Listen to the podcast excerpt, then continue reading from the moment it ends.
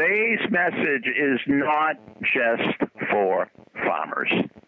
You've reached Success Hotline, message 11813. I'm Dr. Rob Gilbert, and today is day number 27 in the 98 day 7, oh, 98 day 8C challenge. A story.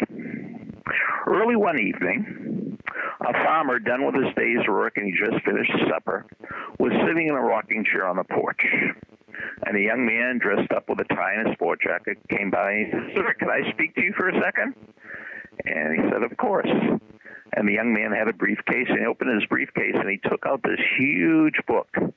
He said, I represent the publishing company that published this book. The book is entitled Everything You Need to Know About Farming. You think this could possibly help you out? It tells you everything about crops and everything about tractors and everything about everything. And the old farmer smiled. He said, I probably could have written that book. But let me tell you, son, my problem isn't knowing it. My problem is doing it. Now, as I said at the top of the message, this message just about farming.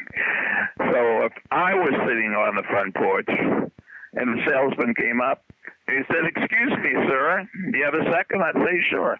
And he brings out this huge volume. And it's a book called Everything You Need to Know About Teaching. And he starts showing me everything in the book. And what do you think I'd say? I said, Well, I probably could have written this book. But my problem isn't knowing it, and my problem is doing it. I am pretty sure on Success Hotline, I probably do not tell you anything you need you, didn't already know. I just remind you of it, and I try to motivate you, provoke you, entice you into doing what you already know. You know what diet works for you. You know what workouts work for you probably the smartest thing anybody ever said.